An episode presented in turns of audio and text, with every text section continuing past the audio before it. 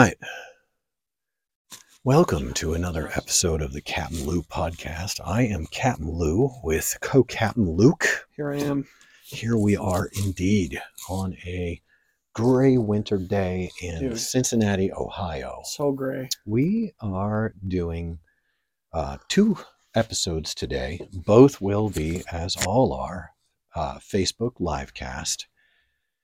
Those get put up on the uh, YouTubes. True. You can find the audio version on your basic uh, standard issue, Apple, Spotify, wherever. Google Play, wherever. Podbean. You, yeah, you can get that, and you can hear us sipping our coffee. Ah, some A S M R, baby. Is that? Yep, yeah, that is nowadays. So uh, today we're going to do two episodes. So we're doing episode thirty-five right now. Indeed. And then after this, we'll do episode thirty-eight because uh, I will be out of town for a minute. I'm going to take a leisurely drive about twelve hours north. Yes. Perfect time of year. February in New York is lovely, I've heard. Balmy. To balmy New York, balmy rural New York. Can't wait. Yeah. Well, that's just how things shake out sometimes. It's a family thing. And so the uh, episode thirty-seven and thirty-eight are already live cast, and they are both already banked. Well, and they're one will be. Well, they will have. Yeah, they, yeah, yeah. they will be. Yeah. And they uh, will have been scheduled. Scheduled. Yes. They will have been scheduled to release on the right times, which is a cool little piece of automation. Yes. Indeed. I like that a lot. Me too. So um, for this episode, episode thirty-five of the Captain Lou podcast. Here we are. With your host, Captain Lou, and co-Captain Luke. Absolutely. Um, we want to round out some of our discussion about the San Francisco Standard articles that have come out in regard to the passing of Jake Phelps. Yep. Um, I'd like to take this opportunity to express probably a mutual yes. sentiment that um, we have no regrets. No. And we don't take back so many of the things that we've said. In fact, we can't think of one. We wanted to lay that out in the beginning. It was, it's so funny that you're saying that because I was thinking the other day, I had this thought like, man, maybe we were too harsh. And then mm-hmm. I was like thinking about the things that we actually said. Yeah. And helps. I was like, no, no, I, yeah. it would be a good, sometimes when you're in these conversations, especially for me, because I'm, I'm a sweet dude by nature. I know you are too. You just got a little bit more mileage. Um, I do. So, but I had this feeling sometimes like, man, maybe I was too harsh. Maybe I said things that I didn't mean, or that I yeah. were just were, you know, maybe I jumped the shark in some ways. And sure. It's funny because every time I go back and think about the things that I said and actually remain unbiased and break it down, I usually come away with, no, I'm pretty much stand by everything, you know, and I feel yeah. that way about the last one or last two or three episodes about yeah. that deal. Yeah. As, as a, as a community of human beings who have to some degree banded together around our shared interest, passion, enjoyment of playing skateboards. Yeah. Um, if, if we were anything, mm-hmm. I wouldn't say we were too harsh. I would say we were too late. Yeah. Um, I don't personally have like any guilt, um, because I've been beaten on the drum for years. Right. Uh, what was it you said like some months ago? Um, we were doing something and you were reflecting on, geez, man, all the stuff you've been saying for like ten years. Oh, you know, that's not a, a horn tooter. No, you know, that's, that's not about, oh, look how smart I am. It's really about, look how dumb we have been. We have collectively been, um, kind of almost extremely um, negligent yeah. of some really important thinking. Yeah. Which is, which is what happened. That's yeah. what happened.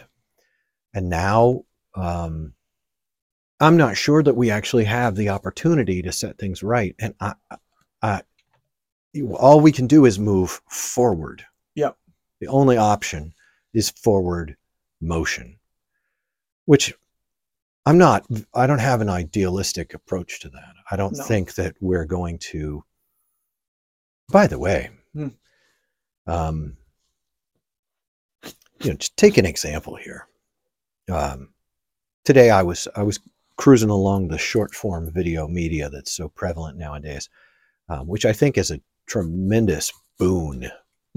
boon I like it. I know, dude. I like it. I enjoy it. I think it's a real boon. That is, I think it's a really good thing. Yeah.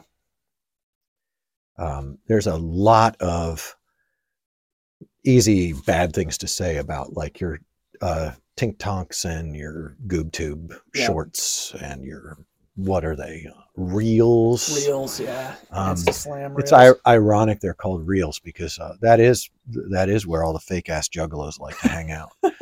You know, but um, I was listening to one today. Now, I, I wanted to clarify before we go any further. Mm-hmm. Neither Luke nor I are medical doctors. No. I would go so far as to say that we probably wouldn't even be cast to play a medical doctor on T V. On T V. No. Yes. And we also are not law enforcement, um, and we are not lawyers. Nope. So please do not treat your engagement with what they call the Captain Lou podcast on the street as uh, as some sort of uh, authoritative life advice thing here. Right. What we are in the grand scheme of it all is we are opinion journalists. Yeah. I think I just heard the stitching creak on the word journalist. we we are we are opinion journalists uh, along the lines of editorial journalists. Yep. We're we're each one of these episodes is nothing more than an op-ed. Yeah. An opinion editorial. That used to be a thing. They used to have these things called newspapers, and um, you could you could. Uh, Uh, wrap fish in them. Yeah, they were great as fish wrappers, cooked or fresh, or like a fire starter, maybe. Awesome for that. Yeah, and they'd have a page in it called the opinion page, all of them. And um, now that's electronic. That's what we are. So on this short form media, there was a lady on there who I think is a doctor, and she was talking about marijuana. Hmm. And she was saying how, like, I know it's legal, but marijuana use is profoundly damaging to the long-term brain health and development of people who use regularly before they're twenty-five. Yes, I've heard that before. I've read about it. Yeah. Did I mention we're not medical doctors? We're not. Right. We're not. What we are is we're we're skateboard kids, and we're thinking people. And that's very interesting. So, what do you do as skateboarding as a people with kids? Like I have, I mean, I have kids, might be going to be a granddad. Hmm? Mm-hmm. And uh, Luke, you got any kids? Not yet, uh-huh. But soon. Mm-hmm. So how do we feel when we see ad, ad, ad material mixed in as cultural baseline? Right. That is just really heavy on the partying and and even more. How do we feel as we look back and see that we were stewed and marinated in those juices ourselves? Yeah. Well, historically, you just get shouted out of the room. And you just get kooked away. Right. And I, I get it, because there are a lot of people who want to capitalize on religion, use religion. They want to capitalize on sobriety and and uh, push a push a, a control thing, and and then there is the whole nobody can tell me what to do, right, type of deal. And um, it's easy to say no one can tell me what to do, but um, this these San Francisco Standard articles that have come out really give us a chance just in this one area, because, you know, partying, party culture, bar culture, drug culture, these are not the only thing in this, like, bouquet of dangerous, antisocial stuff, yeah, that, that were kind of baked in with skateboarding by, turns out, corporate advertisement powers that be. Turns out. Yikes. Right. Yeah, I think um, it's interesting to connect the party culture with the corporate culture, because... Oh yeah, especially to um, you know, all the all the boards with all the, you know, tits and asses and drugs and all that stuff on there, because it's ad copy. It's purposely, like, in your face, you know. It's really right there. That's its that's its purpose, is to sell boards, and not only that, but to sell a lifestyle. Um, the problem is that it's not as if everybody who walks into a skate shop is over the age of eighteen or over some subjective age in which people have enough brain power to make decisions about what's good for them and what isn't. But you know who did? Hmm. Didn't your skate shop owner? Oh, that's crazy, dog. Wasn't your skate shop owner doing a lot of the thinking for you? I mean, they're the one who bought it and put it up on the wall. They're the ones who bought it and put it up on the wall. Are right. there, is there not a responsibility inherent in the, the skate shop owner as mayor of the, the skateboarding town? Is that not a thing? Are they not the gatekeeper? Aren't they the ones that throw the events? Yeah. And the, aren't they the ones who, who say, oh, Here's a here's a brand that is all about, well, maybe uh, sexually scandalous themes. Right. Oh, let's definitely stock that. That's hotcakes. Um, is the operative idea that they're there to serve the whims of kids who are getting corrupted by a larger push? I mean, what would happen in your mind, Luke? Or sexually corruptive things, like, we're not even talking yeah. about that. We're not. We're not even. Yeah, ta- we're, we're talking about, about drugs yeah, and partying. Right. Th- I think they're easier. Yeah, they are. They yeah. are. Um, Much easier. Uh, but uh, your skate shop owner what was usually not a person who was going to say, "Nope, I'm gonna I'm gonna find the product lines that are good good equipment, solid." Because I think of immediately, I think of brands like um, take. Arbor skateboards, for example. Hmm. I mean, they're new. Or take Madrid. They're sure. old. Right. Both of those live on the outside of mainstream skate culture. And they both make excellent skateboarding products. Sure. You, do you know who rides for Arbor? I don't. Grayson Fletcher. Ah. Grayson Fletcher is... Um, I think he's twin brothers with Kelly Slater. he's, They're going to be so mad. His, bro- his brothers, they're all they're yeah, all amazing they're surfers. Incredible, they're yeah, all, their entire family. T- Grayson Fletcher, the twin brother of Kelly Slater, rides for Arbor Skateboards, and yes, um, and he's he's amazing, and he is so Thrasher, man. He is so like yeah, just yeah, killing it, you know. And he's hash. Yeah, you super know. Hash. Yeah, his, well, last, his last part was named Perdition, if I am not yeah. mistaken. And that's fine. Yeah, that's sure. fine. I mean, that's that does that doesn't bother me today. That's not the thing.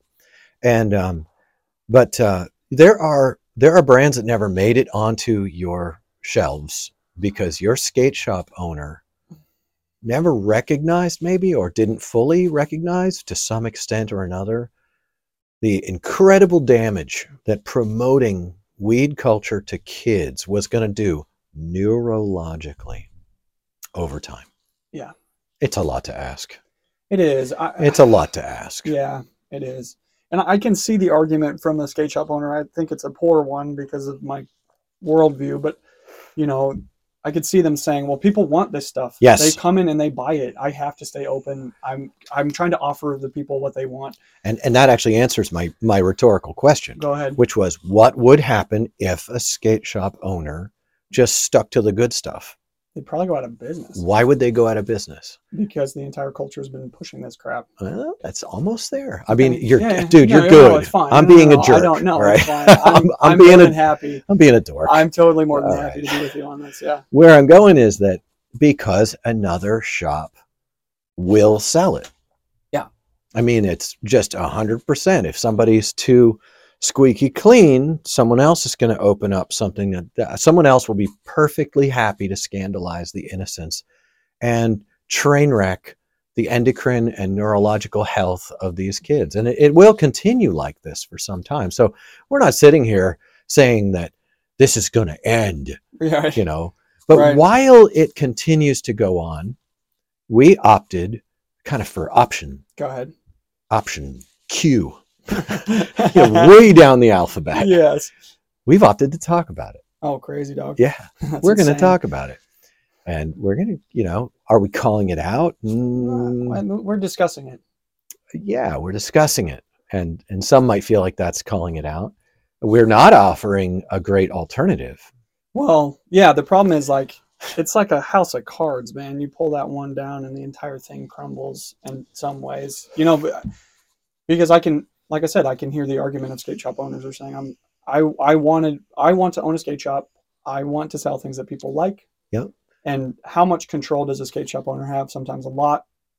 As when I say control, I mean influence over the people that they're selling to, to some degree a lot, and to others, you know, to another degree not a whole lot. So it's a it's a tricky it's it's it difficult is, because it's the entire nuanced. Thing is sloped into that pit. You know what I mean? Yeah. And and really, uh, what what happens is um,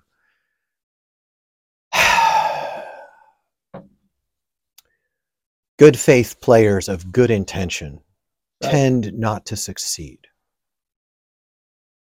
That's true across the board. I That's think. That's just true. Yeah, I think it should be said, discussed, and I'm not sure that good faith players of good intention hmm. will succeed in capitalizing on skateboarding yeah.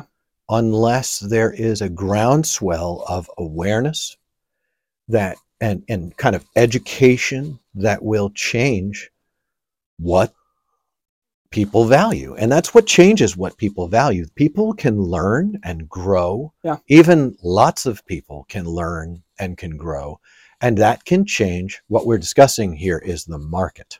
Yeah. The, the market lies downstream of the culture. Right. Um, and I think that's a reason why, up till very recently, this kind of speech has been absolutely has been driven out yeah, sure under does. force from the, the culture. Sure. Because if this kind of discussion can be reasonably had for a, a, a long enough duration, people might become accustomed to actually flexing their heads.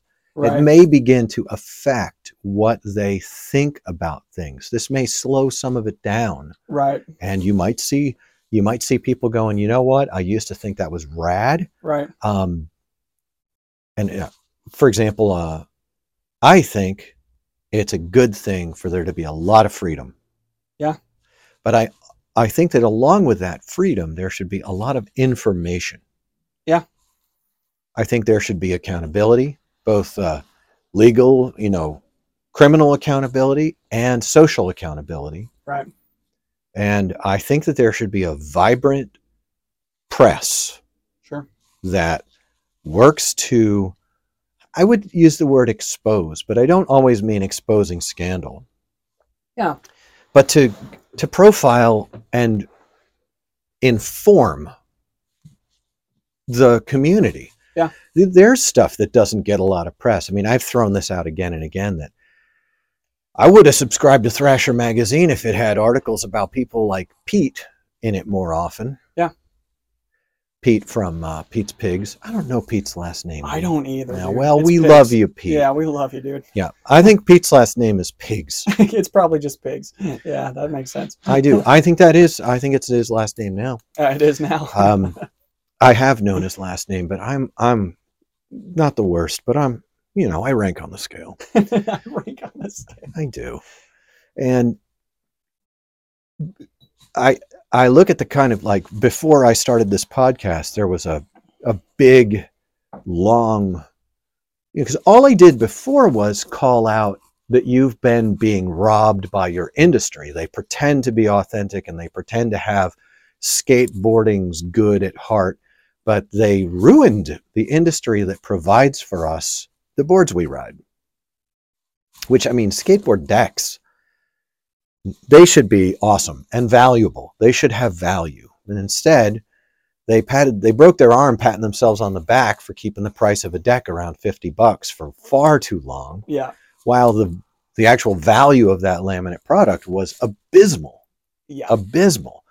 And then behind the scenes, they did every single thing they could to keep any contrasting quality from existing in right. the market. Otherwise, there would have been articles about how great the wood is coming out of Madrid.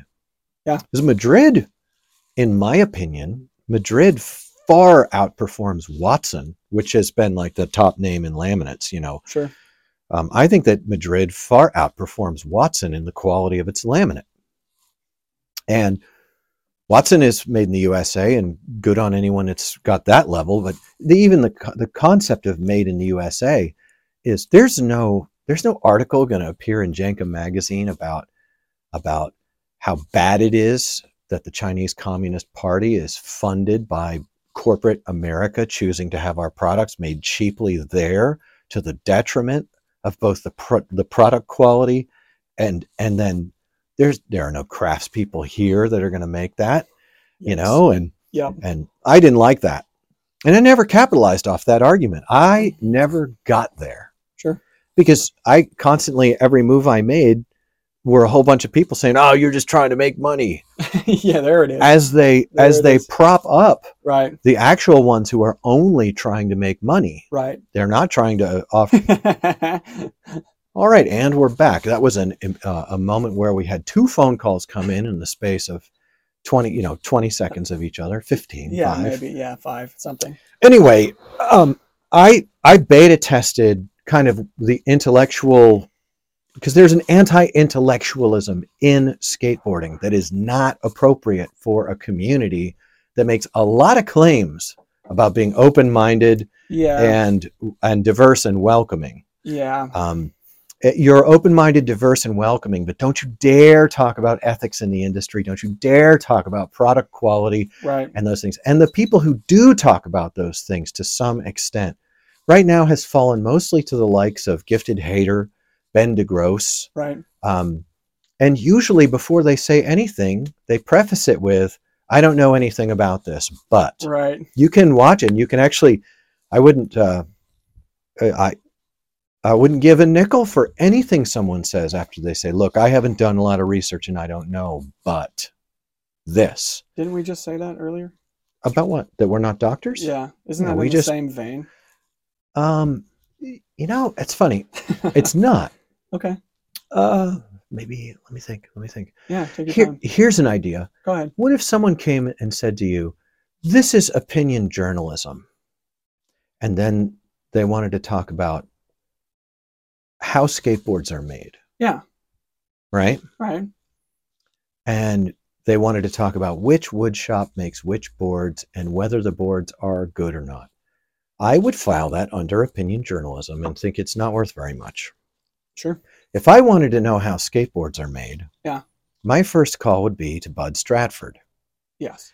Who has worked for years and years and years on the fringes of skateboarding. Right. As a consultant for years, has done work with major major brands and distros right. over the years.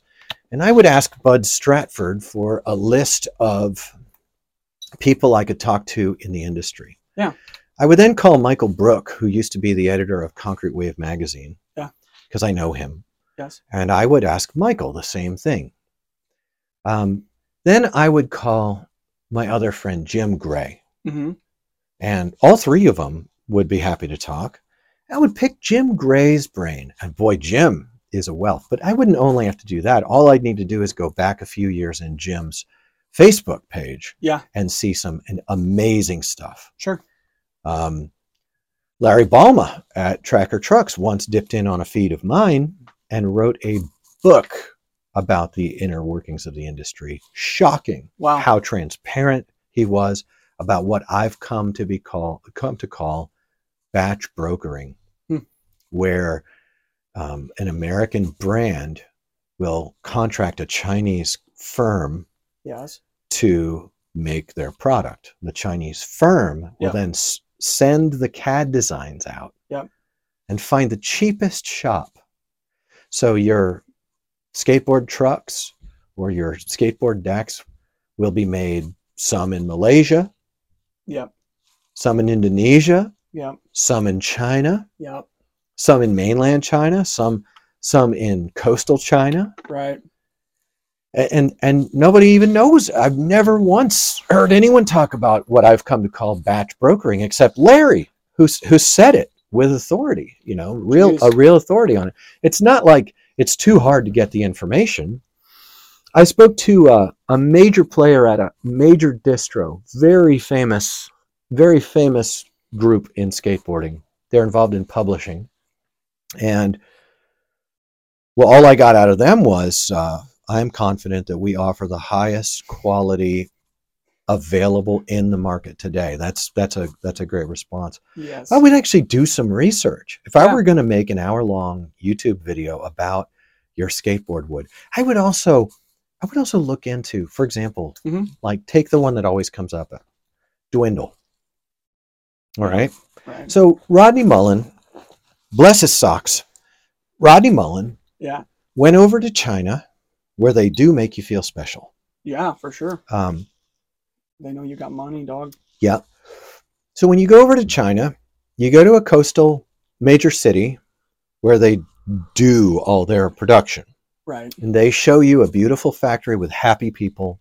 I have a friend who went over there and he contracted some wheels to be made. Mm-hmm. Uh, he had a, a wheel brand. And um, he said there's nothing like it. They're the happiest workers in the whole world. These are the happiest people. I wouldn't have my stuff made anywhere else. And I thought, of course you think that, you silly Billy. Yeah. And then after you get the account, yeah, they batch broker it. Yeah, for sure. But anyway, so Rodney went over and he set up the Chop Chop Wood Shop. Mm-hmm. And this gets rave reviews. And I, I looked. And as a guy, I'm a guy who's looked into this stuff for some time. And I saw a... what I'll call a wall press. Mm-hmm. It was a wall with probably thirty individual molds, Jeez. maybe more. Yeah. And each board is pressed individually. Okay. So okay. these molds are all on the same ram set. Yep. Okay, so now we've already gone too far. It's a bridge too far. It is, yeah. because the same hydraulic ram is actuating multiple yeah. molds. Yeah. Well, you guys might not know about the chain of forced degradation, oh, but boy. in a chain yeah. of attached molds that get put in place by a ram, you don't get the same amount of force per board. Yeah. Okay. This doesn't mean the boards are bad. Yeah. It just means that that wall there, old number twenty-seven, turns yeah. out the place where it affixes laterally into the ram set, yeah, okay, yeah, it's got a it's got a loose fitting because over time it wears. Right. And who's checking that? And how do they? And after how many? And so, well, that's not all it's cooked up to be. Although you you have to say, um, that could be that could be fine. It's certainly not better than,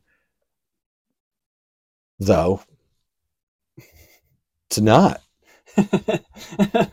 It's got wiggle room and the need for maintenance and and and the need the need for, you know, and I mean, I could see it being better than stacking, you know, ten boards up in a stack. Oh gosh, yes, brush, it's you know? way better than stacking right. up seven. I've I've watched seven be stacked. I've watched five be stacked. It's way better than that. Yeah. Until it's not. Right. Well, that's the thing. And how, how much maintenance is being done, and how many millions of units are going through it. Right. I mean, I knew a small board house, and they were putting out forty thousand boards a month Jeez. in the in the high point, Jeez. pressing twenty four hours. They weren't. They weren't properly curing things, and they had all sorts of problems with their boards. And if you asked them about the problems with their boards, they would say the same. They would do the same thing that used to work back then, and tell you you're not a real skateboarder. There you if go. If you care about that. There you go. Yeah. Um, we don't talk about quality, blah, blah, blah. And the owner of the place used to say, I'm skating a warp board right now, and they're just fine. And I thought, well, that's not good enough. Yeah, geez, dude. That, not Come for on, me. Man. It wasn't good enough for me. But you see, like, the more information you can get, right, the more your opinion matters. Yeah, no, I, I just you think know? that Gifted Hater and Ben DeGross, did they talk, I've watched a couple of videos, did they talk, they speak authoritatively about it? Do they act as if they have all the information and they're giving it out as if it's not opinion jor- journalism? I felt as if there was... Huh. They brushed across the line, perhaps, but you kind of get you kind of get two questions. Is um, I think that they both did a fine job of identifying themselves as not really knowing. Sure. Um, then, the, so the question is, you know, were they upfront about their own level? Yeah. I think the answer is yes. I think that their ethics are intact. But the second question I have is, are their listeners up to the task of remembering? That's a good question. That during this flood, yeah, um, Ben DeGross has a uh, kind of like a thing where he'll he'll start talking, and you think you think you're listening to someone who knows, sure, but he said he didn't, right? And he's one of the only people who's willing to say anything about how boards feel and how they're made, and his product reviews are very, very popular, and and good on him. Um, but I, I don't find his reviews to be uh, full of terms that I can apply to what I've experienced in evaluating board quality. And I have preferences. Um, I my dials are set to uh, kind of an interesting setting. I think it's shared by a lot of people. I like contour. I like my boards to have strength. True. I like my boards to have good concave. If they don't have deep concave, I want them to have well thought out concave. I want them to be durable. I want my boards, personally, on the aesthetic mm-hmm. end, um, I want them to have character. Yeah. I want them to have aesthetic character. I want them to be memorable in their shape and size and things like that.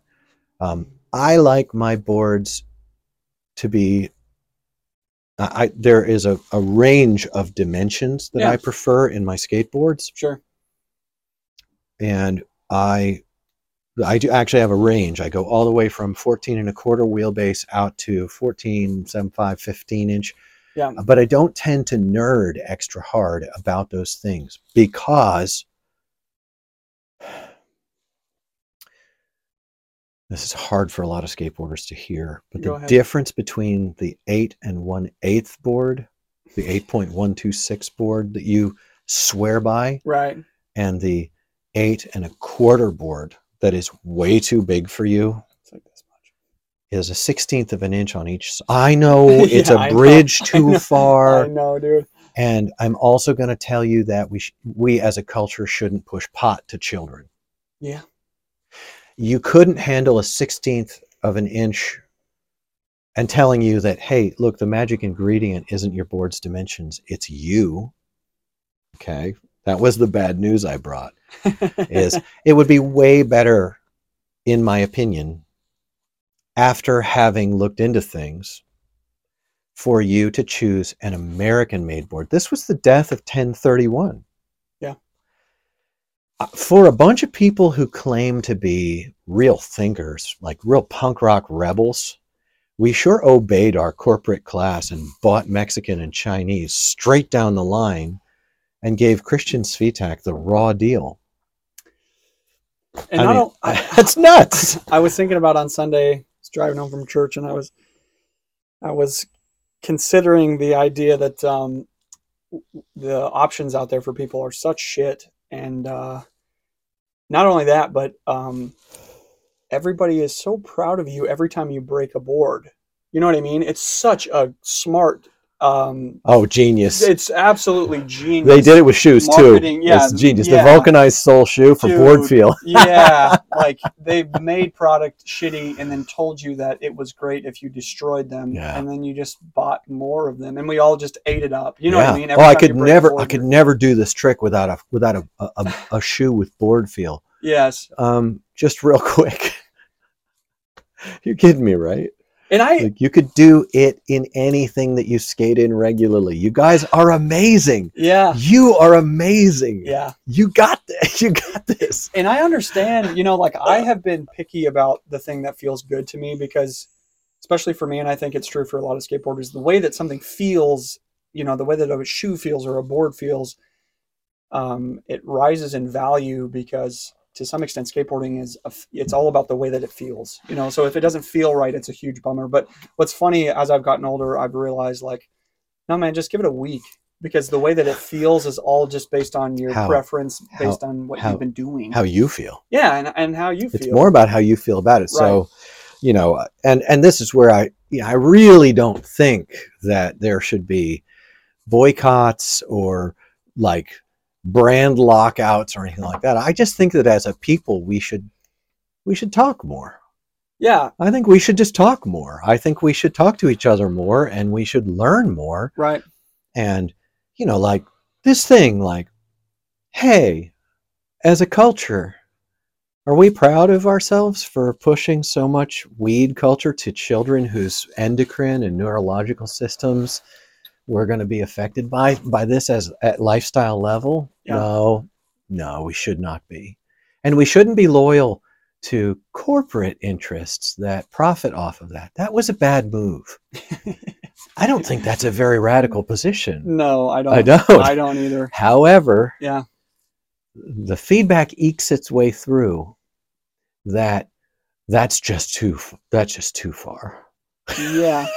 Yeah, yeah, because um, much like any other hobby or thing that people care about really deeply and has a huge culture attached to it, people assign their entire identity to it. And so when you say things like that, I think people feel like uh, you're destroying the one thing that makes me happy, or you're, uh, you know, you're yeah. pulling down the golden idol. I'm there this is go. This is who I am. You're you're crushing me right now. I think that's a, behind a lot of the narrative. Yeah, um, which is I. respect that people are in that zone, but I don't personally respect don't respect that, that. Yeah. You know, like I yeah. it's bad. It's it's bad. That's my opinion about it. Don't, if you're sixteen, you shouldn't be smoking pot. I, I agree with you. I that's a big reason, because I smoked pot for for a while, and I remember feeling like, dang, I sure do feel dumb when I do this, like for days and days afterwards. And yeah. I think it is partly because it's such a potent drug. You know? It's a medicine. It's a medicine. It's a great yeah, medicine. It's, it's an correct. amazing medicine. Right. It's it's ironic and painful that historically we've allowed corporate interests to propagandize us right. and to run that medicine out of our cabinets. Yeah, I mean it's um it's unbelievable to me that, knowing all we know about the history of marijuana, that it is a Schedule One controlled substance. I just I cocaine is a Schedule Two. Yeah, that's insane, dude. So is heroin. Yeah, that's that's nuts. Um, I just, it just is, and I'm continuing to learn about that. Um, but doctors know. Yeah. So go, Google it. Google it. Google it. Yeah, come on, man. And and just learn about it, and you know it. Um, so this said, yeah. this time that we've spent discussing the San Francisco Standard articles that have come out, um, we've identified a, a, a really menacing element in th- the second of those articles. And we, we, we highlight it with sympathy for all involved. Yeah. That you get statements that include kind of two pieces. Like, we've been trying to have this conversation Okay, now that's the embodiment of too little, too late. Yeah. For for a magazine that is responsible for setting the dials for young people. Right. And and by the way, they've lost it. I mean, it, it, the young people are doing slalom races now. You know, the young people are doing right. freestyle. It's yeah, it's fine. I right. mean, it really is fine. Or they're riding a scooter. Yeah, I'm not. Yeah. I'm not real. I'm not mad. Okay. You know, I'm not really mad because um, fewer and fewer people care what that magazine says about things. But um, they're saying we've been trying to have this converse, trying to start this conversation, trying to have it. Yeah. And then the second thing they say, but there are a lot of, you know, elements of market involved here. Yeah, he literally came out and said it. It was out yeah. of his mouth, not ours. and and I'm not sitting here. I'm not. Uh, I'm not voicing. I think I'm easy to misunderstand because I'm not actually doing a call to change. Sure. I'm not uh, uh, propagandizing you with some call to revolution. Right? um, no. No, I, I'm saying, hey, well, let's all just have a look at this landscape. Yeah. And let's let's look at this. Right. And let's really take it in. Like, everybody slow down. Yeah. Like, let's slow down. Yeah. Let's talk. Right. Let's think. Uh, let's um let's not do um and I it's tough. It's hard for me to say certain things because they seem to reflect badly on things I really am not out to pick on. Sure. But I'm I'm going to say something that might seem like it's picking on like the Nine Club. Go ahead. And I, I don't intend to do that. The, sure. The the Nine Club is it's the Just Fine Club. Yeah. But the the Nine Club really doesn't dig in and ask those questions, and they've allowed a lot of things to slip through. As you know, like someone can come in there and just just gaslight the heck out of all of us. Right. And tell us how it is when they're they're dead wrong. You know. Yeah. And you know, it's not it's it's not wrong for opinion journalists to say something is right or something is wrong. Um, in fact, the purpose of opinion journalism is to convince other people of positions. That should be admitted. Right. It's not that opinion journalism doesn't. I really don't want to get trapped into talking about journalism all the time, but well, it's nece- it's it, necessary. It, it feels good to me, yeah. We're here to convince you to do something, and that thing we like is for you to sl- slow down and think. Yep.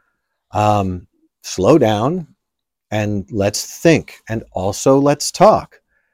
And it's it's more than fine with us if someone wants to come out and say, like, hey, man, I don't like it when people talk bad about weed. Which we didn't actually do. Yeah, crazy dog. That actually didn't happen. That right. is a that is a kind of a consistent thing we get. That they're always talking bad about weed. Yeah. I do believe that I said it's an amazing medicine. Yeah. I think I also said it's a historic injustice that it has been scheduled out of our pharmacies, out of our medicine cabinets. Right. Everyone ought to have that medicine in their homes. Right. Um, but it's not a safe medicine for children under the age of eighteen, under the for people under the age of twenty-five during the important time of brain development. It's yeah. important that they not regularly use that. Yeah, it appears that, that way. It is yeah. I, I, from what I've read. Yeah, it from what I've read, it seems conclusively to be the case, well evidenced. Yeah, that that is not a good application of that medicine. Yeah, and so like. How do you get from what we are saying to, hey, you you, you guys are always hating on weed? Right. Right. Um, easy.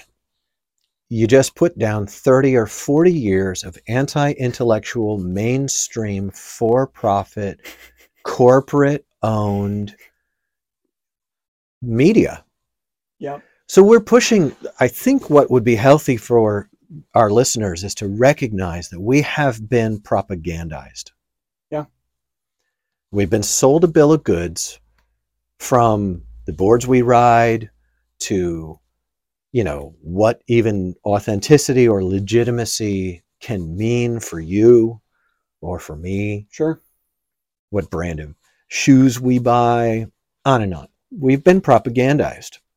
And it is our opinion that that just won't do. No. No. No. So we're adding our voice to the to the mix. And saying to you that these San Francisco Standard articles that came out on the subject of Phelps passing really transcend that tragic event and occurrence. Yep. There is a weight on all of us of responsibility, how we're going to think forward from here. Yeah. There will be people who want to capitalize on branded outrage. I would avoid that. I'd love you to avoid that. Yeah. We're not branding on outrage. No. Um, I am a little bit outraged. Maybe, but I'm branding maybe, maybe we might wind up being branded as outraged because these things are legitimately outrageous. We have emotional reactions yeah. to our friends and people who we love yeah. dying yep. in such wasteful, negligent ways. Right. All the while, not entirely, but largely enabled. At least uninhibited. At least, and I think that's more than kind. Largely yeah. enabled yeah. by the predominant mainstream voices of our culture. Yeah. And that is not something we call good. I don't know why. It's a lot of work. It is. I was thinking. It's like, this should be boring. No, I, I was just thinking about what a big ask it is to say, hey, we want people to think. Because I'll be danged if you don't start thinking and then you start realizing things need to change and suddenly you are looking at your entire life and realizing, wow, I have built my house on the sand. And it is a tremendous amount of work to move a house built on the sand, man. It is tremendous. And at what point are you just like, okay, I'm committed to this. Let's just knock it down and start over. And I think for a lot of people, it's, you know, thirty-five years of just habitual not thinking, not engaging with things that are important. And uh that's so gnarly. It, I've oh, man I've geez wow it makes me think about um I was at a skate park some some time ago, and uh there was a a man there. He's not a young man because he was he's in his mid-twenties. Yeah. And he and he's He he had pinprick pupils yeah. and alcohol on his breath, and he was saying, "Man, I want to be on your podcast, man." And and he's actually a really he's actually a person that I really really love. Sure. And his skateboarding is remarkable. Yeah, it it really is. His his his skateboarding is really remarkable, and I thought how difficult it would be to spend an hour and a half without coming up on, yeah, but what about life? Like, what about the larger framework in which skateboarding is, you know, skateboarding is a part of our lives. Right. And it's not an important part of our lives. Ooh, that's tricky. Yeah, that's a that's a spicy That's line. a spicy take. Now, let me explain. Uh, skateboarding may be an important part of your life because it might be the arena for a lot of learning and growing for you. Yeah. But there are limits to what skateboarding has to offer you in terms of of growth. Yeah. There really are. Um Especially if you're just talking about just skateboarding. You know what I mean? Like just the act of skateboarding, right. Or even just the act of skateboarding and being a part of the culture as a consumer. There's not a whole lot there. It's it's mostly just vanity. Well, we could try we could try and dress it up for you and tell you that skateboarding will teach you perseverance, and it will teach you, I, I think, perseverance. Um, uh, maybe, I don't know if I would use the term discipline. Um, maybe. It could. Uh, so it's something about following your dreams. Yeah. Maybe that. Um, I but, think it does have a lot to offer. I think the act itself, if your house is in order, has a lot to offer to people. Yeah, but skateboarding as a mainstay of personal development, that's the way it's sold. Skateboarding as a mainstay. Yeah. Of, is that not a little bit too Disney princess? You know, is that not a little too follow your dreams? Does does that wind up losing its shine when you're forty-five years old and it's time to learn, I don't know, how to raise a kid? Yeah. Or how to, I don't know, some of the things you have to learn, how to, I feel like there's nothing wrong with being a server in a restaurant at fifty years old. Sure. That's not wrong, you know, but budgeting and responsibility and temperance, you know, like, like, um, what do you call it? Uh, Go ahead. Virtues. Sure. Yeah. You know, virtues, like the things that make, uh, you know, you're, you're not going to learn to always tell the truth from your skateboard. Yeah. There's a lesson that is very important. You're going to learn that through the relationships that you build as you do difficult things, and you, you know, you're going to learn those things through difficult situations that you would rather not be in, that you persevere in for larger goals. Yeah. Like providing for a family. Now, not everybody's going to get married, but um, sadly, within the lessons that skateboarding tends to teach, uh, many people who are involved in skateboarding also learn some really bad habits, really bad, uh, what they call vices. Yeah. Like um, being super proud and arrogant about silly f- frippery. Yeah. Like, I did the trick and I'm better than everyone else, and so I can be promiscuous no. and expect no no consequences. No. The party lifestyle comes up. See, because yeah. I, I was thinking, you know, we we've we've talked about industry issues and integrity in the industry, and that one's a bridge too far. We played around on the edges of alcohol and heroin yeah. for a couple episodes, and and uh, the force of the argument is, and the, the subject matter is too heavy. Um, far, far too, far too, too difficult. Yeah. Not really. No. Um, and then today we, we dipped in on, on how, uh, responsible, educated, high information, intellectually solid approaches to things like marijuana and de- debatable medicine. Right. You know, that's important. But what about promiscuity? You know, what about health class, and what about good relationships, and how do you find a mate for life, and how do you, yeah. how do you, it turns out skateboarding can't teach you those things. And your friends you skateboard with, typically writ large, right, usually are not on a track to teach you those things either.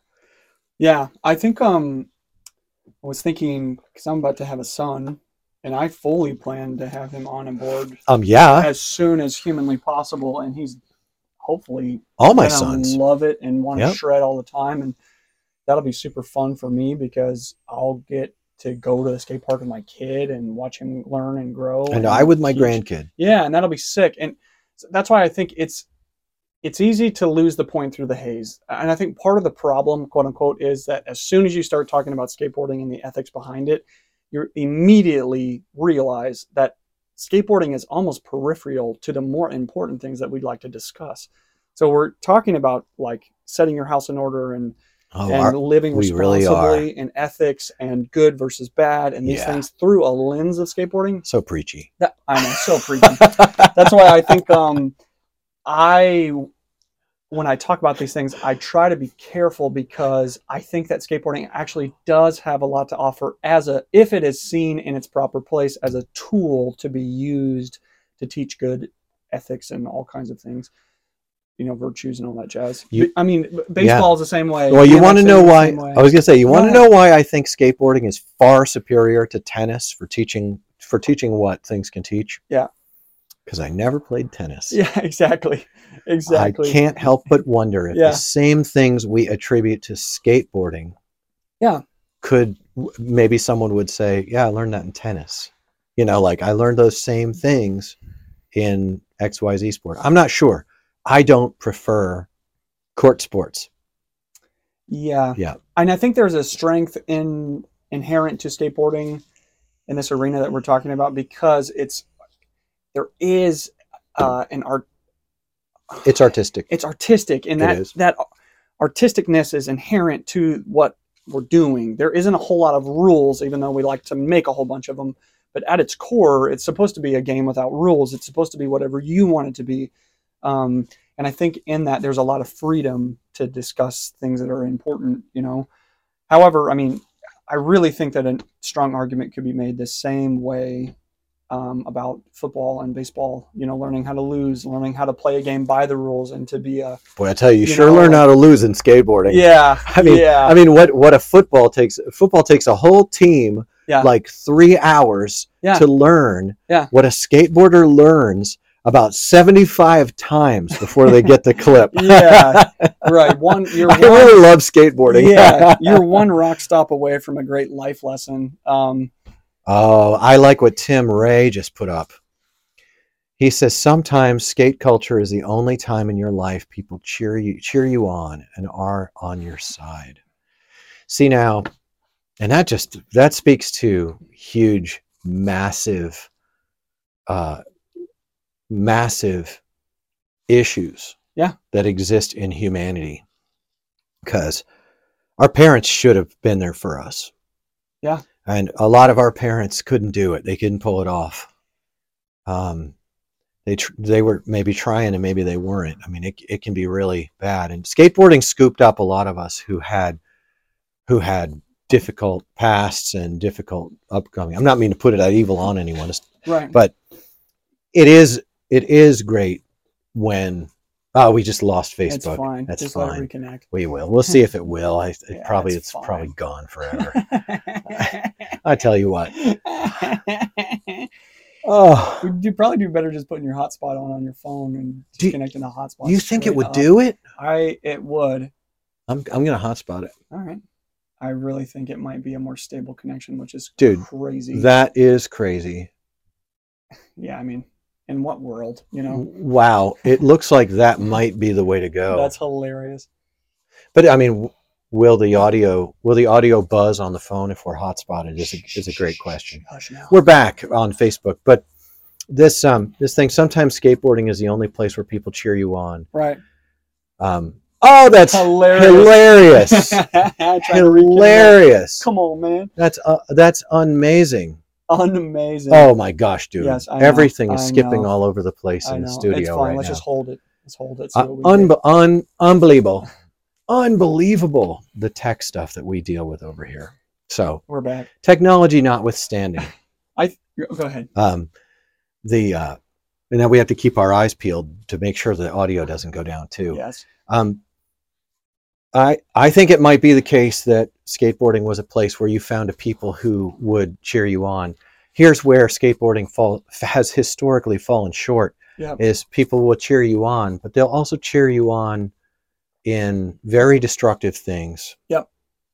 Um, lifted up as culture, fully endorsed by, you know, back in the day, and even today, mm-hmm.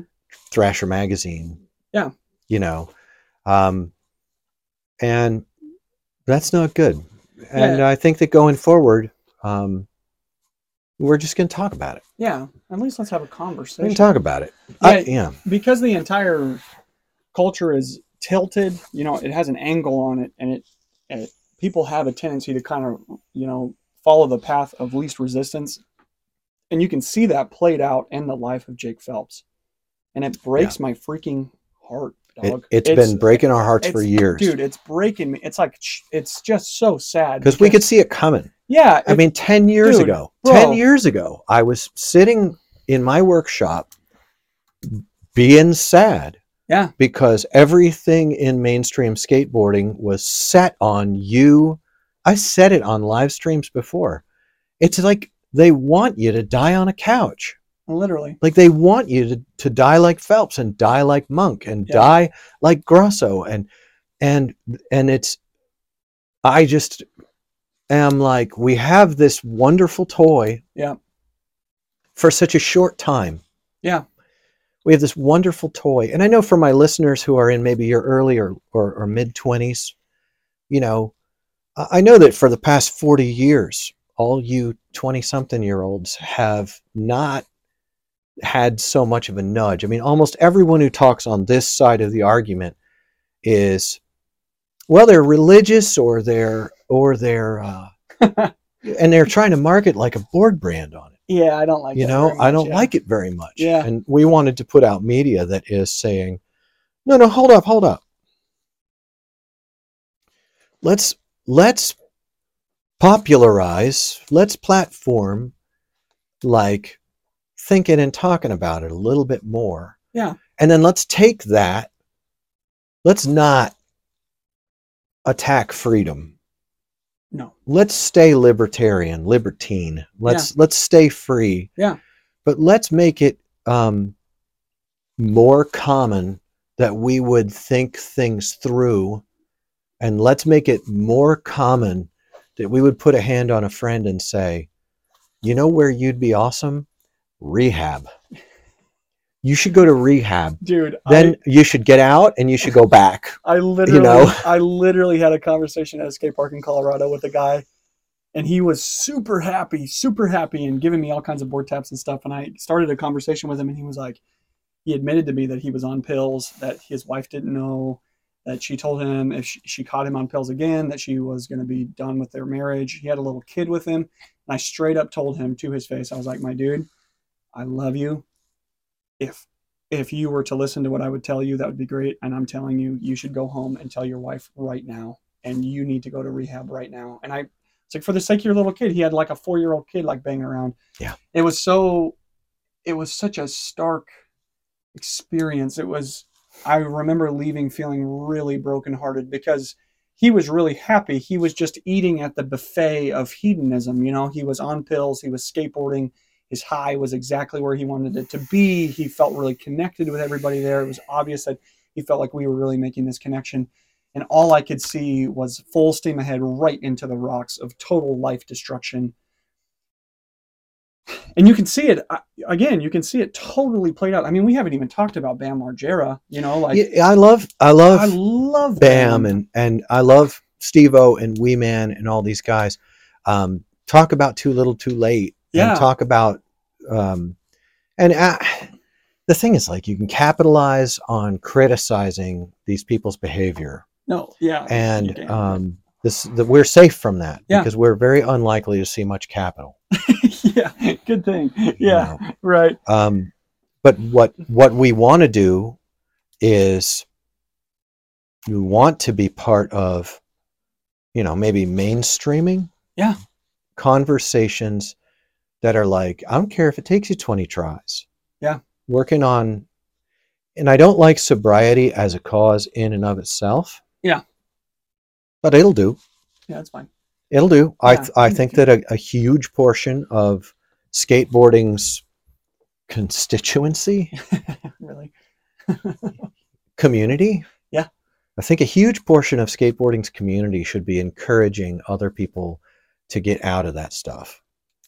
And the sad thing is, all of a sudden, my skateboarding time. Yeah. All of a sudden, my skateboarding time is is um, enveloped in the in the fires of conflict. Yeah, I, I I'm really struck by what we're asking of people. And again, I think like I think it's a lot. And I'm not it is that, a lot. I'm not saying that we shouldn't do it. I, I, I'm right it fe- here. It I'm, feels like a lot. Yeah, it feels like a lot because you can see it. Like, a, you know, a person maybe comes from a broken home, or maybe, mm-hmm. you know, they just don't want to be at the house, so they mm-hmm. develop this relationship with people who skate, and suddenly they skate, and this yep. entire culture is all about doing what you want and being a little hedonist and banging around, and it's really good because it's a, it's a like a well, just you, a safe well you have to zone in life. You've yeah. got to learn how to tribe up. You've got to yeah. learn how to have a group of friends. You've right. got to learn that. Those are very important learning times. Right. And and skateboarding has served amazingly as a way for mostly young men yeah. to tribe up, group up, gang yeah. up, learn to lean on each other, learn you know do those things right. and and that's a keeper. It is. The problem is um, that. Um, Well, a lot of us are older now, and we're looking back and we're going, well, some of those times as a kid need to be left in the times when I was a kid. That's the thing. Yep. I'm big now. I'm a big kid now. And yep. I keep the childlikeness, but leave the childishness behind. And especially when that childishness includes, I don't know, uh, the abuse of substances. Yep. Or dangerous promiscuity. Right. Like, well, that's, that's a, that's a good, That's a good conversation. Yeah. Um, and then when brands come out, you know, when when brands come out, also Scott just dropped a comment that I'm going to address in a moment. Scott yeah. Scott dropped a really good comment here. Indeed. But brands are coming out. Corporate owned brands from California are coming out here. And look, it's creepy when Pepsi had a skateboarding team. That's cringe, right? yeah, right. right. That's that's yeah. cr- that's a cringy thing. Yeah. Um, th- that's bad enough because it's not good for you to drink sugar water. Yeah, come on. Um, but you know, I mean, what am I going to allow it? I'm nobody. Yeah, come on. But it's really dark when brands come out. We even have like this very strange critter in our branding environment. Mm-hmm. Uh, it's called Heroin Skateboards. It's in the name. And then, and the, the word on the street is that that's because they're against heroin. Is that really the narrative? Yeah, I mean, something like that. It okay. comes up. That's what, you know, I've heard that over the counter. Okay. You know, and, um, you know, because skateboarding is, you do, you do skateboarding instead of heroin. Yeah. And uh, honestly, I give it three stars. yeah. Like I do. Half, I maybe. give it three stars. Yeah. Um, I would take Blood Wizard over heroin. Yeah. You know, also, I'm a big lover of Blood Wizard skateboards yeah. for their early days when they had their lore on the comic strips. Yes. Um, for creativity. You know, yeah. I'm not a fan of Luciferian imagery and the promotion of occult things right. like that. Okay, but Blood Wizard was so good. yes. So good. Yeah. Um, except, you know, and, uh, and because I'm a thinking person, I can understand that, like, Blood Wizard is super fun for me. Yeah. Because I'm not going to do the stuff that Jerry Gurney does. Sure. You know, so as an adult, I don't think, but like, now let's talk about Scott's point.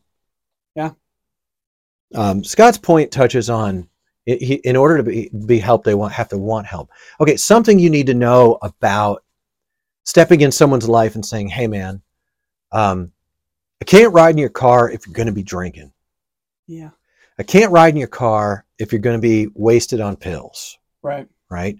Is that all of a sudden now you're in conflict. You're more likely to just ride in the car. Sure.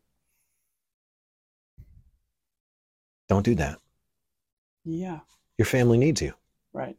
Don't don't die like that. And when you, but it won't work. Like, the point isn't that it works to stand in someone's life and say, hey, man, no, no, no, no, no, no, no. I'm not doing that. The point is that sometimes it works. Yeah. That maybe maybe even the vast majority of those kind of conflicts, bro, I, I can't hang out with you if you're going to, sis, I can't hang out with you if you're going to be on, on pills. I can't be around that stuff. Yeah. It's going to knock me off the wagon. Yeah. I, I can't, you know, I, I can't be around, I can't be around that. You know what? I'll meet you up for the session, but I'm, I'm not going to the bar afterward. Um, and even next level, which is, hey, I love you. We skate together all the time. I hate to jam us up, but you're getting out of control. Yeah. You know, friends do that. You know, you're going to lose your marriage. You're going to lose your kids. You're going to lose your life. Yep. If you don't get this under control. And I understand, I've, I've been there many times where I don't think this person is ready for this. Yeah. I think people being ready for things is overrated. Yeah. I do.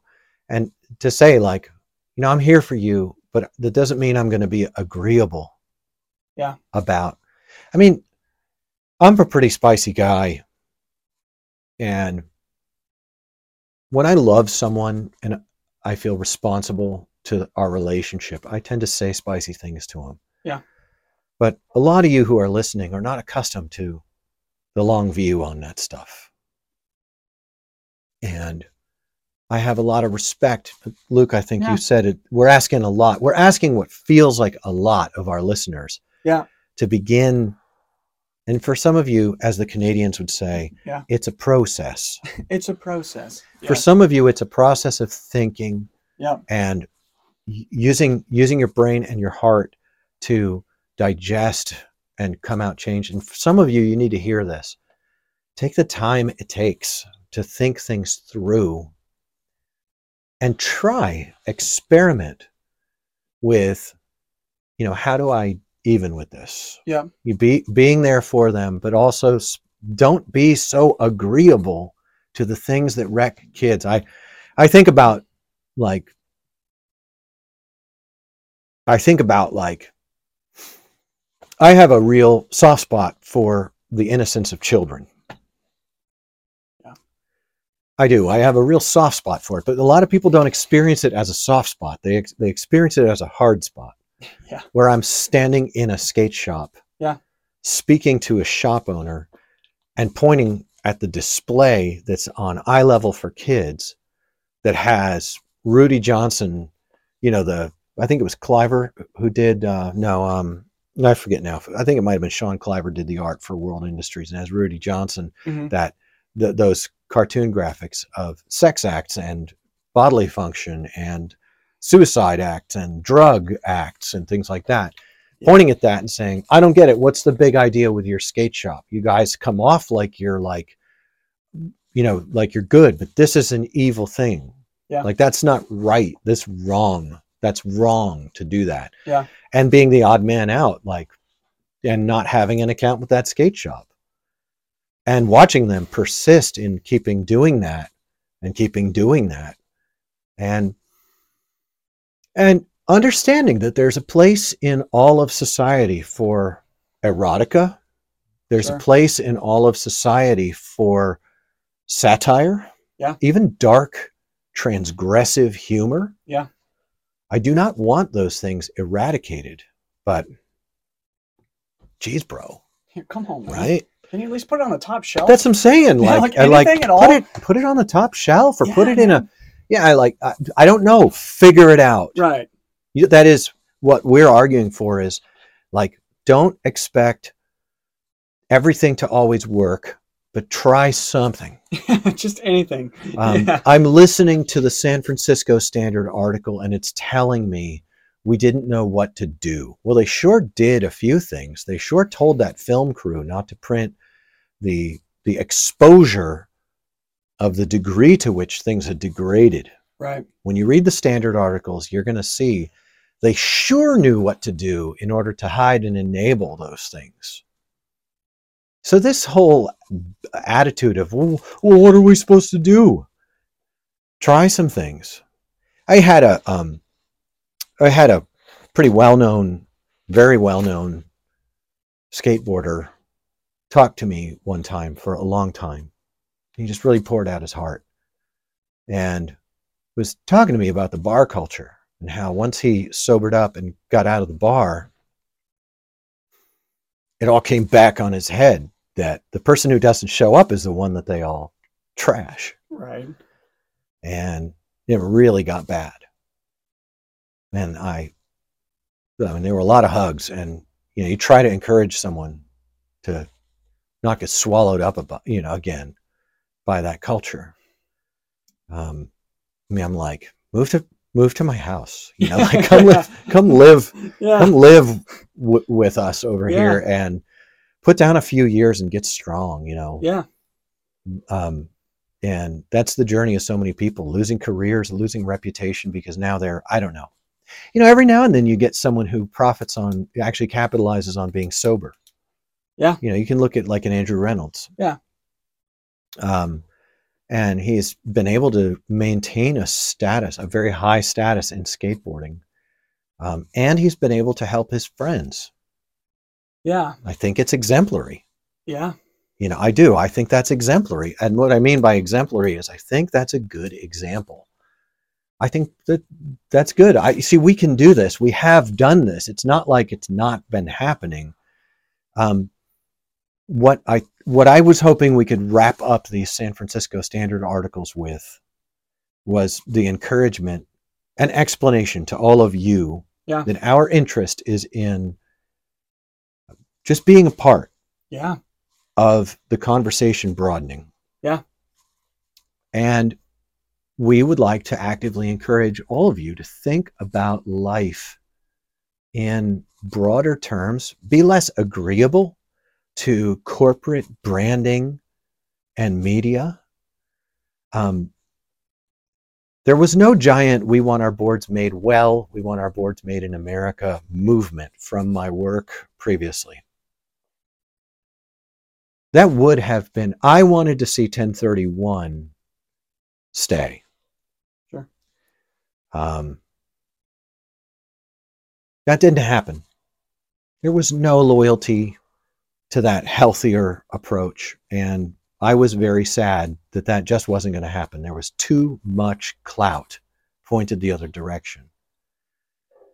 I am not expecting there to be a sobriety revolution in skateboarding. Yeah. Um, I don't expect that there will be anything more than probably some profiteering on, th- there's probably going to be a pivot and lip service paid. Right. And they're probably just going to keep, you know, like neck facing their way down into the lower bobs of it, you know? Yeah. And that's okay, because we're, we're here. We're going to keep talking. We're going to keep talking about it. Yeah. And, and so that's our answer, isn't to tear down what's going on. It's to just do this in addition to it. Yeah. You know, I'm really struck by what a bitter pill it is that, um, you know, the second San Francisco Standard article talked about the fact that, um, that one of the reasons that Jake Phelps was doing drugs is because he was worried that he wasn't a real skateboarder, and he had built his entire life around skateboarding. He was, you know, the godfather of skateboarding or whatever, you know, the dirty uncle of skateboarding. Or that's like Frank Gerwer.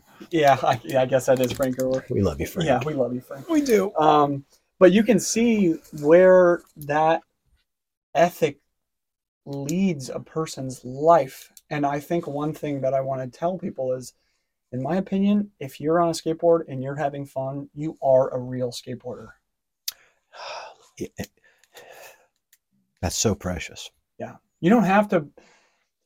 The idea is that you have to prove yourself by skateboarding stunts to be a real skateboarder, or at least slam so hard yeah. that you're going to destroy your body and get concussions and have, you know, huge swells, and, and now you're legitimate. And uh, in my book, that's not the case. And you don't have to turn to chemical sedation to soothe your tortured soul. You know, there's another no. option. Mm-hmm. There is another option out there. And it involves some mind work and some life work. Your head yeah. and your brain and yeah. your mind. Yeah, right. Your head and brain and mind are going to have to work together. But there is another option. It doesn't, it, you don't have to go out like that, bro. You don't, you don't have to go out like that. And you don't have to be the reason someone else went out like that without, you know what I mean? Yeah. A lot of times we don't understand that it takes eight, ten, fifteen people in a person's life yep. for an idea to get through. Yep. We like the idea of being the person who got through to them, but what we don't appreciate is usually you're number three in a line of twenty-five people. Yeah, right. And and we want you to be encouraged to be number three in a line of twenty-five or seventy-five people who are who are pushing a better idea than substance abuse yeah. in the life of a person, and to be content yeah. and to be okay with showing up at the skate spot and not being as loved by everyone because you actually stood a line. Yeah. And that line could be against substance abuse. It could also be against sexual harassment. Yep.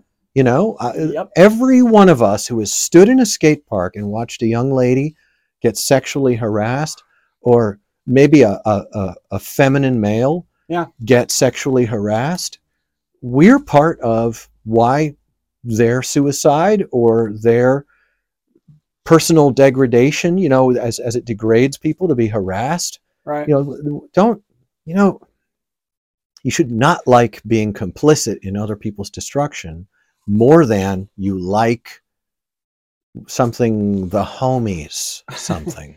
Right. The block, something, yeah, you know. Right. And your love for the block should not be greater than your love for the ultimate good of your neighbor. Yeah. And, but the problem with words like ultimate good is that skateboarding as a culture hasn't really done a great job at all of understanding long-term or ultimate goods. Yeah. And, and, uh, I don't have a huge amount of, um, thanks to give to the uh, professing Christian skateboarding ministries out there who say, who who weirdly represent an odd version of uh, of pro skater Jesus stuff. Sure. Um, we will probably address this in multiple episodes in the future. Right. But for this episode, we wanted to to leave, Luke, what you said about this fixation with being good at skateboarding that that was attributed with driving Jake into drugs. First of all, I don't completely believe that is, that sounds like not being good at skateboarding drove him into medicating himself. And that that that stands fine enough, but there's right. something wrong there. Was, I don't know. I mean, I, I'm not actually specifically asking about Jake, but for those of you who are tormented with losing your talent in skateboarding. Yeah. Um, I, you've got some work to do on being a person. Straight up. Because if your self-worth is bound up with doing tricks on a wooden toy that you're supposed to smile while you're riding, right? Um, then you you do you should get some help. I I mean it. No, Go I, talk yeah. to someone. Yeah, talk right. to someone. Yeah. Tell them. Tell them. I think something's wrong with me because I can't feel good about myself without basically skydiving. Yeah. I can't feel, I don't feel alive unless I've thrown, hucked myself down a stair set seventy-five times and gotten a clip. Yeah. That's a, that's deficient. Yes. That's not adequate for a human person. Yeah. You, is nobody telling us that that's a problem? Because it is. That's yeah. a good takeaway from the Phelps situation. Absolutely. And you can see inherent with that argument, like, uh, there is a level. You know, we were saying that Jake was sedating himself because of the torment of the torment, but in some way, the torment itself was the sedation as well. The the that's entirely what skateboarding is. It's play. It's, it's that's compulsive. Yeah, it's totally that's right. that, that's actually not freedom. No, that's not the freedom everyone likes to talk about with skateboarding. Right. That that you're not okay. You're not okay. If there, if I knew a person and they said, "I just don't feel okay unless I skate," right. I would tell them, well, you've got to overcome that. Taking breaks from skateboarding might be a good way to do that, because when you take a break and you create a vacuum in your soul, right. in your mind, you actually create opportunity yeah. for the growth of of other more important things. Like you, you, there are other streams that can flow into you, and maybe you'll wind up tapping into some of those other flows. Like, yeah. uh, I mean, I always am like, well, learn to play guitar, do math problems. I don't yeah. know, you know, yeah. oh, I'm big on read your Bible, you yeah. know, I'm big on that. one hundred percent. Um, but like maybe, um, you know, maybe coming outside of our cultures, like learn how to make money, learn how to make money and handle money, and then travel. Yeah. Travel where you're not mostly doing tricks and being admired for doing tricks. I, I'm not sure a lot of people are saddled with that no, as a job. Sure. Um, but a lot of people are saddled with an expectation that they should aspire to that. Yeah. And maybe you find out, like, for me, I, one thing I'm kind of passionate about is I, um, I love Harley Davidson repair, specifically the twin cam motor. I love it. Yeah. It's like, really something that makes me real, like I love to study it yeah. and learn about it, and I love watching videos on Harley repair and talking to my one of my best friends who's a Harley repair guy. I, I love, I love it yeah. as a an earthly thing. It's one of the things that I really enjoy. Um, when I ride my skateboard, I'm free from having to be good. Yeah, I have other things in my life that bring context, and so what's not Im- the thing about skateboarding is the best to me is how it's how how it's not important. It's so nice to be doing something that isn't important. Right. You know, my, my life is very full with things that are terribly important. Yeah. And that's what would be great is if our lives were more full of things that are terribly important. Yeah. And we, uh, and that skateboarding was a break from all these really important things where we could just enjoy it. Sadly, a lot of predominant mainstream corporate money skateboard culture wants skateboarding to be far more important than I think is most useful for a meaningful life. Yeah. And in the case of the San Francisco Standard articles, I think sadly we're seeing a, a didactic tale. That's a didactic is something that uh, has a lesson to be learned. Yeah. And the le- one of the lessons is, if you let this stuff be too important to you, you could lose focus on the things that are truly important. Right. And that's up to you to decide what they are. You know, we have strong recommendations that we will continue to make. Yeah. But um, it'd be good. It'd be good for us all to take a few years and talk and grow together about what those things might be. Yeah. Now that said, yeah,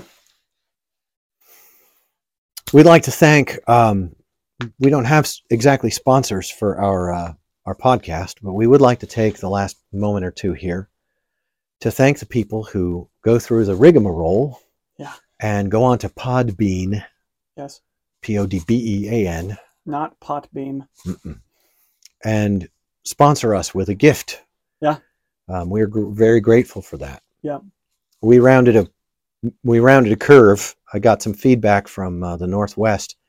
They'd really like us to step up our mic game. Yeah. We think they're right.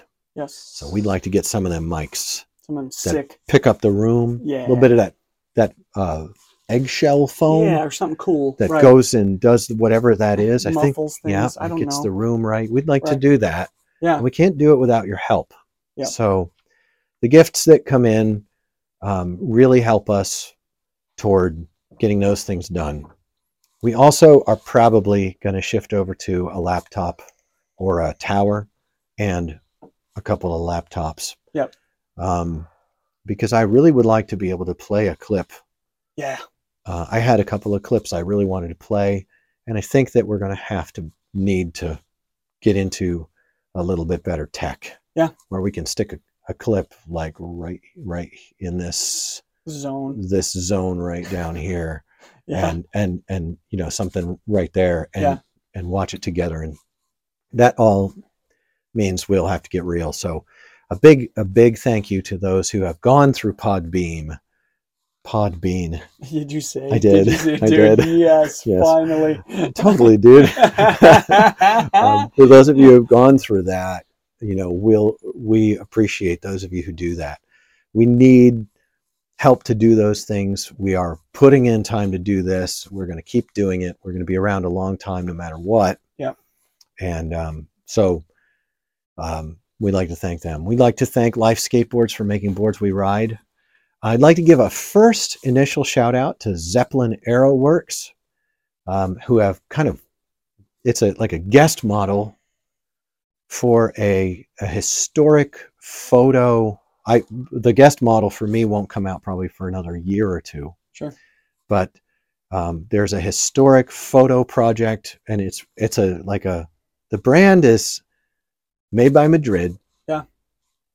Mm, love that. Made by Madrid. Yeah. And run out of Arizona. Yeah. By Bud Stratford, and um, what you call it, Tom? Uh, I'll be saying more things about the photo project as the time goes forward.